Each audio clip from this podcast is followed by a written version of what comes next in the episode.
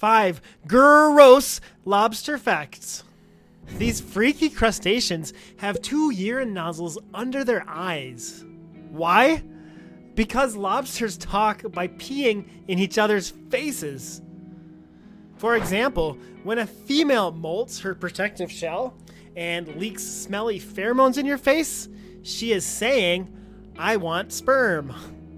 She can carry this spermatophore around for more than a year before she finally pushes out some unfertilized eggs and uses it. Do not eat the pasty green tomalley organ of any lobsters fished during a plankton bloom. They have accumulated enough toxin to paralyze you in 30 minutes. Oh, and did you know lobsters have teeth? Yeah, in their stomach. Learn more cool facts on Animal Science TV.